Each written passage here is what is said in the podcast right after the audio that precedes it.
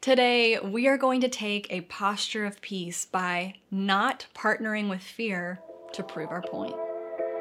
Posture is a short, audible fist bump to remind you God is with you in everything. Together, we're going to be emboldened to take a daily posture of perfect peace. Okay, I am reading a chunk of scripture today that will absolutely embolden you. And so just sit back for a second and soak this in. Romans chapter 6, verses 3 through 11. Do you not know that all of us who have been baptized into Christ Jesus were baptized into his death? We were buried, therefore, with him by baptism into death in order that, just as Christ was raised from the dead by the glory of the Father, we too might walk in newness of life. For if we have been united with him in a death like his, we shall certainly be united with him in a resurrection like his. We know that our old self was crucified with him in order that the body of sin might be brought to nothing, so that we would no longer be enslaved to sin. For one who has died has been set free from sin. Now, if we have died with Christ, we believe that we also will live with him. We know that Christ, being raised from the dead, will never die again. Death no longer has dominion over him. For the death he died, he died to sin once for all, but the life he lives, he lives to God. So, you must also consider yourselves dead to sin and alive to God in Christ Jesus. Now, before I share the story I'm going to share, I want you to know this. I love the church. I am the church. And when I talk about the church, the body of Christ, I do not separate myself from it. I always include myself in the collective. So if I point out something about the church that I think needs to be fixed, I'm not saying you, the church, needs to go fix this. I'm saying we, the church, need to fix this. I, I really think it's immature thinking to be a follower of Jesus and think of yourself above or beyond his body. So, with that being said, I recently passed a church sign. You know those marquee signs out of, outside of churches. Okay, honestly, the message on this church sign that I passed, it just broke my heart.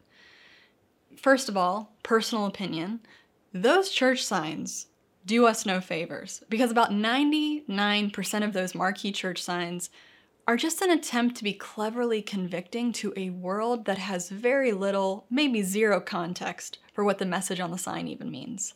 Okay, but this sign, it hit me harder than usual because of the kind of year the world is experiencing in 2020.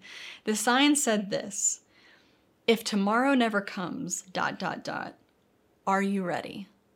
Now, that kind of message has been a popular one among Christian churches for a long time. You know, are you ready for heaven? Are you, pre- are you prepared for eternity? Yada, yada, yada. I think why it hit me so hard, I, will say this I, I think I saw it with fresh eyes because so many people right now are truly terrorized by the thought of tomorrow never coming. So many people are hopeless and afraid about the future. So, why do we, the church, Jesus followers, people belonging to the kingdom of God, why do we feel like we have to partner with fear to get our point across? I think there's a better way. You know who partners with fear to get people to buy into an idea? Sleazy marketers. Let's not be sleazy marketers.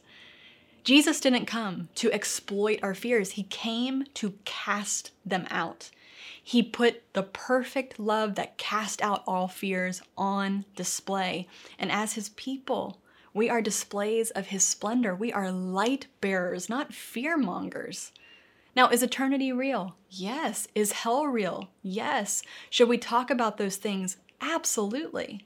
But preferably in an actual dialogue where some relational bridge has been built, not on some sign on the side of the road that holds a question but offers no real answer. The message of the kingdom to a lost and broken world is not, hey, remember, you're going to die someday, so you better get right with God before it's too late. And tomorrow, it might be too late. No, no, no.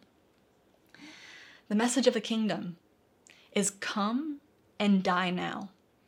Die to sin, die to bondage, die to the emptiness and loneliness of living for yourself, and come be alive to God. Don't you want to live a life? Don't you want to live an abundant, victorious life? We don't have to wait until heaven to do that.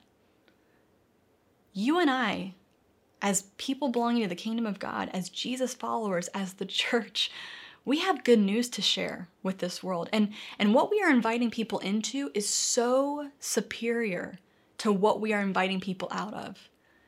If our speech, if our stories, if our social media posts are solely focused on the muck people are stuck in, if we are partnering with people's fears in order to try to get our point across, if we are so consumed by the messages and opinions of others that we don't even have room in our headspace or our hearts to tune in to all that God is doing right now, how are we any different than the world?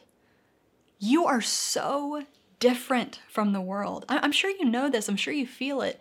Maybe that's why you might be feeling some pressure or some angst or some tension right now. You know, with all that's going on, it's obvious we are different. It's in our kingdom DNA. It is in your kingdom DNA to deeply desire to be different and to change the world. But you won't change the world by acting like this world. You won't change the world by using the world's tactics and strategies to try to prove a point. Now, we are all called to different spheres of influence in our culture and society. Some of you are called to business, others are education, government, media entertainment all of us have been placed in different families and communities. We're all going to be having different, very specific conversations and social and screen engagements. And there, there really is no one size fits all framework or roadmap to how to handle every interaction, but there is always wisdom from heaven. And the good news is you have a helper, and it's not me, it's the Holy Spirit. And the Holy Spirit is a genius. Lean into the Holy Spirit's wisdom today. He will lead you and guide you in all truth. Expect Him to help you in conversations and in your interactions. Expect Him to be there and to help you in the small engagements and the big cultural conversations that are going on right now. Let Him guide your thoughts, your words, your feelings, and your actions. He knows what to do, He knows what to say. And when we partner with the Holy Spirit, not fear, not worldly tactics. When we partner with the Holy Spirit, we start living abundantly and we put on display an, an abundant and a victorious life. And when you partner with the Holy Spirit, a life under the guidance of the Holy Spirit will be proof enough to others of the kingdom of God. The promise of perfect peace is found in Isaiah 26 3. In Hebrew, it is shalom, shalom meaning complete wholeness, nothing missing, nothing broken. This is who you are in Jesus because of Jesus. You are a living testimony of Jesus' ultimate win.